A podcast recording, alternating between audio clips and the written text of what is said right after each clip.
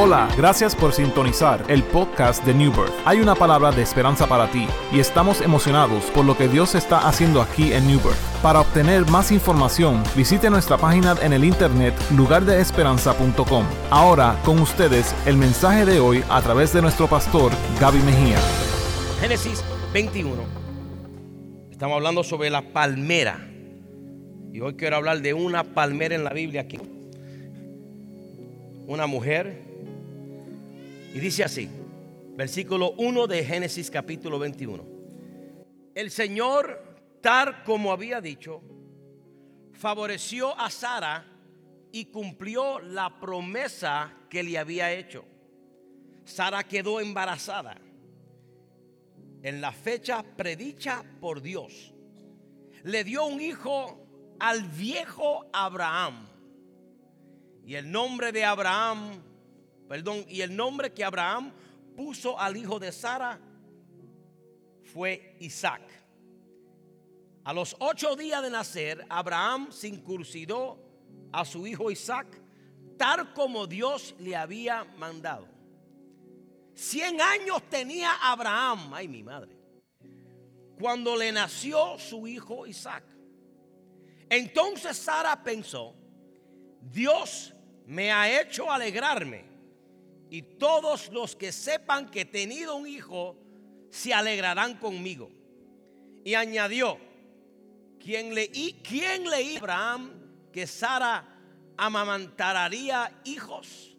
Sin embargo, yo le he dado un hijo a pesar de su vejez. El niño creció y fue destetado. El día en que lo destetaron, Abraham ofreció un banquete. Un día, Sara vio que el hijo que Abraham había tenido con la egipcia Agar jugaba con su hijo Isaac. Dijo entonces a Abraham, echa de aquí a esa esclava y a su hijo, porque el hijo de esa esclava no va a compartir la herencia con mi hijo Isaac. Esto le dolió mucho a Abraham porque Ismael también era hijo suyo. Pero Dios le dijo, no te angusties por el muchacho ni por la esclava. Hazle caso a Sara, porque la descendencia que llevará tu nombre será la de Isaac. Pero también dijo del hijo de la esclava, haré una gran nación por descendiente tuyo. Al día siguiente, Abraham se levantó de madrugada, tomó pan y un odre de agua, lo cargó a los hombros de Agar y la despidió con el niño. Y ella se marchó y anduvo sin rumbo por el desierto de Berseba. Cuando se acabó el agua del odre, dejó al niño bajo un arbusto. Se alejó y se sentó a solas a la distancia de un arco, de un tiro de un arco, pues no quería verle morir. Sentada a distancia lloró amargamente. Dios escuchó al niño llorar y desde el cielo el mensajero de Dios llamó a Agar y le dijo, ¿qué te pasa Agar? No temas, pues Dios ha escuchado los sollozos del niño que está ahí. Anda vete a donde está el muchacho. Y agarró con fuerza de la mano, porque yo haré de él una gran nación. Entonces Dios le abrió a Agar los ojos y vio un pozo de agua. Enseguida fue allá, llenó el odre y dio de beber al niño. Dios protegió al niño y este fue creciendo. Vivía en el desierto y era un buen tirador de arco. Habitó en el desierto de Param y su madre lo casó con una mujer egipcia. Dios mío, Dios mío.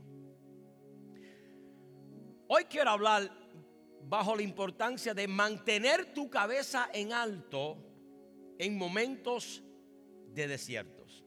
Yo le dije que una de las características de la palmera es que cuando vienen los vientos de tormentas y cuando vienen los huracanes y agolpean la palma, tiende muchas veces que la palma se joroba o cambia su estructura, pero la parte de arriba, la parte de la cabeza de la palma siempre está con cabeza en alto. Y hoy quiero hablarte de la importancia de mantener tu cabeza en alto, aún en momentos de crisis. Mantener tu cabeza en alto, aún en momentos de dolor. De mantener tu cabeza en alto, aún en momentos de melancolía. Porque si algo yo he aprendido de la palabra es que la Biblia dice que Jehová es mi escudo, mi roca y el que levanta mi cabeza. Hoy quiero afirmarte en esta hora que el deseo del corazón de Dios es que tú vivas tu vida entendiendo que aunque en la vida tus rodillas tendrán que bajar hacia el suelo, pero tu cabeza siempre tiene que estar en dirección norte. Hay algo entre el tú humillarte, pero mantener tu cabeza en alto, que te da a ti la capacidad para entender que Dios todavía está en control. Y hoy quiero hablarte en esta mañana sobre la importancia de mantener tu cabeza en alto. Yo puedo mantener mi cabeza en alto, no importando mi situación, a raíz de quién Dios es en mi vida. Yo entiendo que Dios desea amigo. Y entiendo que a raíz de eso Él no quiere dejarme. Inclusive Él dijo, yo estaré con vosotros todos los días hasta el fin del mundo. Y mientras Él está conmigo, Él no está conmigo simplemente ah, por asociación, sino que estando conmigo, el deseo de Dios es alimentarme, nutrirme, edificarme, como dice el salmista en el Salmo 23, llevarme por pastos verdes para comer y beber aguas de reposo. si Él está conmigo, hermano, entonces, ¿quién está contra de mí? Si Dios está contigo, aún en tus peores momentos, entonces, ¿quién? La palabra quién implica qué? ¿Qué es más grande que Dios? Por eso el, el deseo de Dios es que en el momento de tu crisis, tú siempre mantengas tu cabeza en alto. Porque tú entiendes que Él, Él cuida de mí. Él me ama. Él murió por mí. Él pagó el precio mayor yo puedo caminar con mi cabeza en alto porque mi Dios ha vencido al mundo, ha vencido la muerte, ha vencido la enfermedad, ha vencido al diablo, ha vencido la tentación. Y si Él ha vencido y Él está conmigo, yo levantaré mi cabeza, hermano. Madre, mantén tu cabeza en alto. Padre, mantén tu cabeza en alto. Joven, mantén tu cabeza en alto. Abuelos, mantengan su cabeza en alto. No importa en qué temporada de tu vida tú te encuentres, Dios es más grande que todas tus temporadas. Él es más grande que este mundo. Él es más grande que el problema. Por eso hoy quiero animarte, iglesia, en medio de tu desierto, mantén tu cabeza en alto. No importa quién sea el que se levante contra ti. En medio de un mundo hostil, mantén tu cabeza en alto. No importa Venezuela, quien sea presidente. No importa Estados Unidos, quien sea presidente. En medio de la crisis, tú entiendes que tu redentor, que tu salvador es más pobre que cualquier hombre que se levante. Solo hay espacio para un Dios. Yo he aprendido en mi vida que solo solamente voy a adorar y a servir y a creer en el único Dios verdadero. Y en un mundo de tantos dioses, de tantas filosofías, yo me propuesto, me propongo mantener mi cabeza en alto, pero también me propongo darle el espacio de mi alma exclusivamente a Dios. Si tú ves que tu mundo es grande, y te dejas intimidar por el mundo que te rodea, vas a perder la victoria. Pero si tú ves a tu Dios más grande que tu mundo, entonces tu mundo es pequeño a la luz del Dios que tú sirves. En la vida van a haber problemas. Pero hay algo en tener una perspectiva de Dios que te da a ti la capacidad de evaluar que es más grande. Mire, mire. A todos se nos daña el carro. Si usted tiene carro, usted sabe que usted tiene problemas mecánicos. A mí se me han dañado un fracatán de carro. Pero qué bueno es saber que yo tengo un amigo que se llama Andy, que es mecánico. Y aunque yo tenga el problema de que el carro se me rompe de vez en cuando, se me rompía de vez en cuando, yo no me frustro porque yo sé que yo tengo en mi celular el teléfono de mi amigo, mi mecánico, y no importa cuántas veces se rompa el carro, lo único que yo tengo que hacer es tomar el teléfono, llamar a Andy. Y yo sé que Andy o me va a buscar una grúa, me va a buscar el carro. Y donde quiera que yo esté metido, aunque mi carro se rompe, yo tengo a alguien que me puede resolver. En la vida se te va a romper el carro espiritual, se te va a romper situaciones, cosas van a en tu vida. Pero qué bueno es que en medio del quebranto tú sabes que tú tienes acceso al Dios celestial, que no importa lo que pase. Él dijo, clama a mí y yo te responderé y te enseñaré cosas grandes y difíciles que tú no conoces. Escúchame, ¿qué es tu crisis? Qué bueno en medio del, del flu saber que uno conoce un doctor. ¿Qué es la culpa? ¿Qué es la vergüenza? ¿Qué es el estrés, la ansiedad, depresión? Cuando tú conoces al Rey de Reyes y Señor de Señores. Si alguien tenía razón por estar cabizbajo, era Agar. Si alguien tenía una, una razón justa para vivir cabizbaja, era esta mujer llamada Agar ella tuvo un hijo con Abraham. Pero el hijo de ella, Ismael, no era Isaac. Él no era el hijo de la promesa. Él era el hijo escogido. Y cuando Abraham tiene a Ismael, él era el hijo escogido. Si le cuento el bochinche, usted no, no me lo va a creer. Sara estaba avanzada. Sara no podía tener hijos. Pero Dios le dice a Abraham en Génesis capítulo 12, te bendeciré y será de bendición y te multiplicaré, tu descendencia. El problema es que cuando Dios le dice a Abraham que le va a dar hijo, Abraham y Sara son viejos. ¿Y qué hace Sara? Tratando de ayudar a Dios habla con su esclava, con su sierva Agar, y le dice Agar, Agar, Dios dijo que me va a dar un bebé, pero yo no puedo tener bebé. So acuéstate con mi marido Abraham, para que cuando tú tengas ese hijo, ese hijo sea el hijo. Jesus. ¿Y qué pasa con Agar? Agar, por una buena, obediente sierva, se acuesta con Abraham Nueve meses después, Abraham tiene a luz, perdón, Agar da a luz a Ismael y tiene su hijo. Y todo está bien hasta que ahora Sara queda embarazada. Ella tuvo un hijo con Abraham. Lo que un día Sara vio que el hijo de Abraham que había tenido con la egipcia Agar juraba con su hijo, jugaba con su hijo Isaac. Dijo entonces a Abraham, echa de aquí a esa esclava y a su hijo. Porque el hijo de esa esclava no va a compartir la herencia con mi hijo Isaac. Si alguien tenía razón para estar cabizbaja, era Agar. Porque para todo el efecto, yo caí embarazada porque tú me dijiste que me acostara con tu marido. Bueno, esto ni en las novelas pasa esto.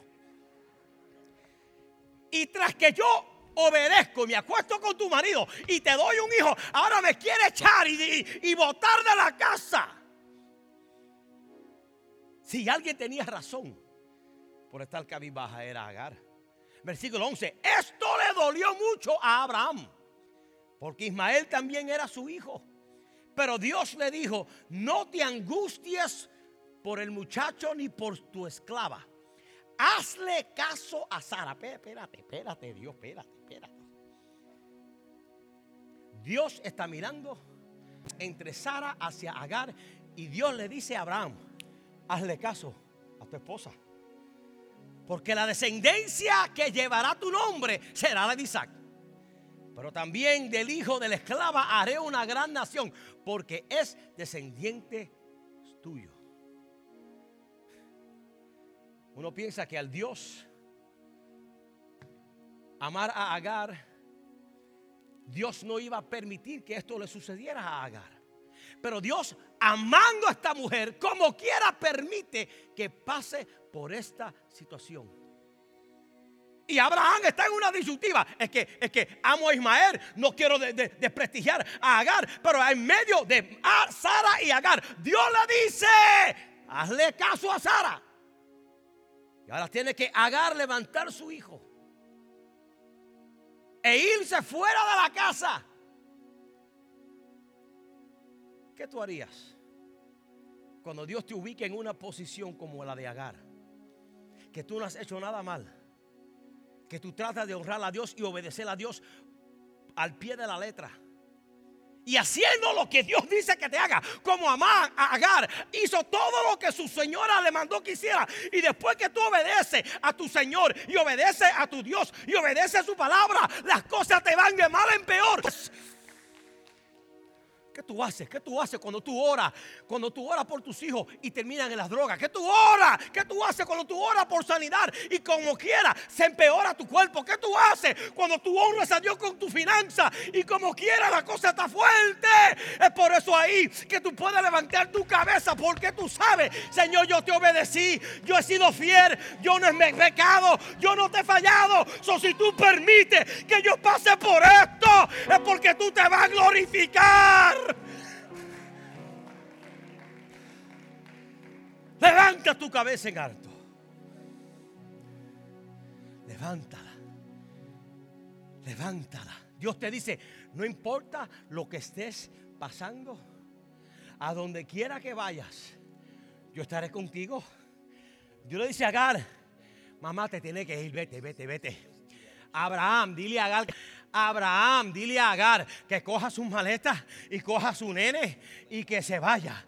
Pero antes de Agar irse, Dios le dice a Abraham, yo no quiero que tú la condenes porque aunque ella se tiene que ir, de ella voy a hacer también una gran nación. So ella se tiene que ir de la casa, pero se va con una esperanza. Se va de la casa, pero se va con la promesa también, hermano. Pero ¿qué pasa cuando tú tienes que salir sabiendo que Dios le dijo a Ismael, tu hijo, hay promesa para él, y comienza a caminar por el desierto a causa de obediencia. Pero cuando tu cabeza está en harto diciendo, yo no me voy por la ventana, yo salgo por la puerta, porque por la puerta fue que entré. Y tú sales por la puerta y te estás caminando con tu cabeza en alto comienzas a experimentar sed. Agar e Ismael su hijo, por obediencia a Dios, salen al desierto y en el desierto comienzan a morirse de la sed. Escúchame, cuando tu cabeza está en alto y tienes sed, ¿qué vas a hacer? Cuando estás esperando y creyendo las realidades más fuertes de la vida. Perdón, cuando estás creyendo y esperando y de repente vienen las realidades más grandes sobre tu vida y te golpea, ¿qué tú haces? Cuando tu fe está llena, pero tu estómago está vacío, ¿qué tú haces? ¿Qué tú haces cuando tú crees que Dios lo puede, pero tu circunstancia te dice todo lo contrario? ¿Qué tú haces? Agar estaba en su punto más bajo. Su bebé prometido está a punto a morir. ¿Y cuál fue la actitud de esta mujer? Ella pudo maldecir a Dios. Y no lo hizo. Ella pudo abandonar su fe y no lo hizo. Versículo 15. Cuando se acabó el agua del odre, dejando al niño bajo un arbusto, se alejó y se sentó a solas a la distancia de un tiro de arco, pues no quería verle morir. Y sentada a distancia lloró amargamente. En mi desierto, Señor, donde tú me guiaste. Y ahora esto, Dios, ¿por qué? Estoy sedienta. Mi hijo está casi moribundo. Yo no hice nada malo. Y yo estoy con este niño que tú me prometiste. Y ahora se me va a morir, mi hijo. Hermano. ¿Sabe por qué yo doy gracias a Dios? Yo le doy gracias a Dios. Porque Dios siempre me escucha. ¿Cómo es que Dios me va a escuchar si yo no le clamo? ¿Cómo es que Dios va a abrir la puerta si yo no estoy tocando? Para que Dios abra hay que tocar. Para que Dios responda hay que clamar. Para ver un milagro hay que estar enfermo para que tú veas el poder, tienes que estar débil, que dijo la Biblia. La Biblia dice que en mis debilidades Él se perfecciona. Y Dios muchas veces permite que pasemos por la crisis de la vida. No castigado, maltratado, abusado y condenado. No, el que sabe que esta cosa que tú estás pasando te va a dar otra perspectiva del poder y la providencia y la gloria de Dios para contigo, hermano.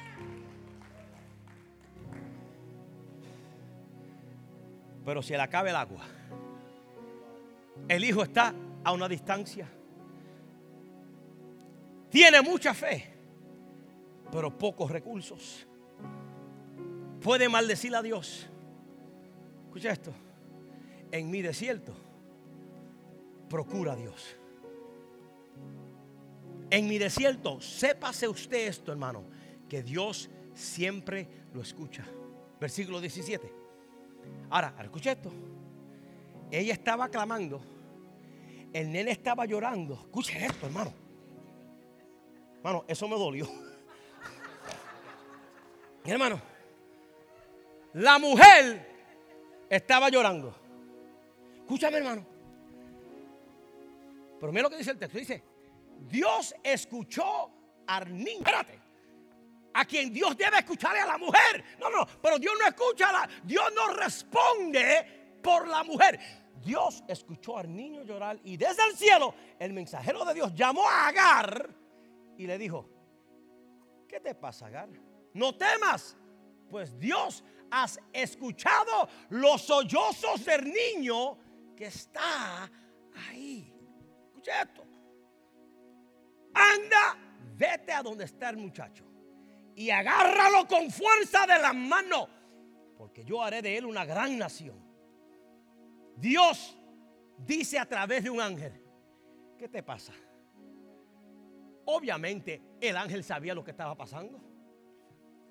¿Qué pasa? Le dice. Ella pudo haber dicho, es que tengo sed. Mi hijo tiene sed. ¿Qué pasa? Ella pudo haber dicho, estoy en el desierto, tengo miedo estoy angustiada. Mira lo que hizo Abraham y mira lo que hizo Sara.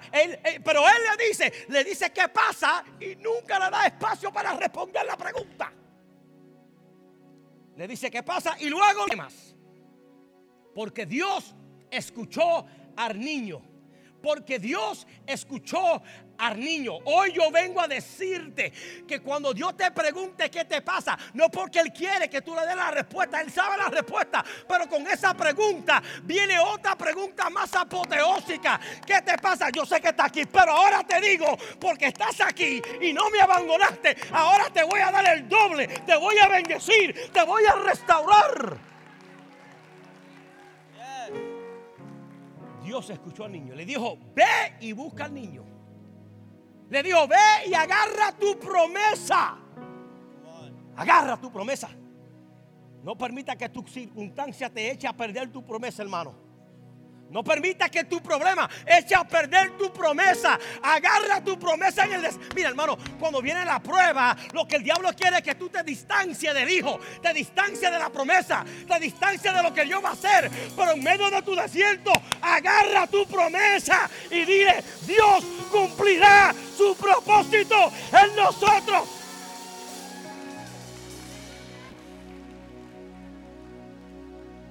Cuando levanta tus cabezas empezarás a ver cosas nuevas. Cuando levantas tu cabeza, verás el milagro en el desierto. Cuando levantas tu cabeza, observarás la presencia de Dios en el desierto. Cuando levantas tu cabeza, verás el destino de Dios en el desierto. Esperamos que este mensaje te haya inspirado. Como lugar de esperanza, nuestra iglesia está comprometida a alcanzar a nuestra comunidad. Si deseas más información sobre New Birth, visita nuestra página en el internet lugardeesperanza.com.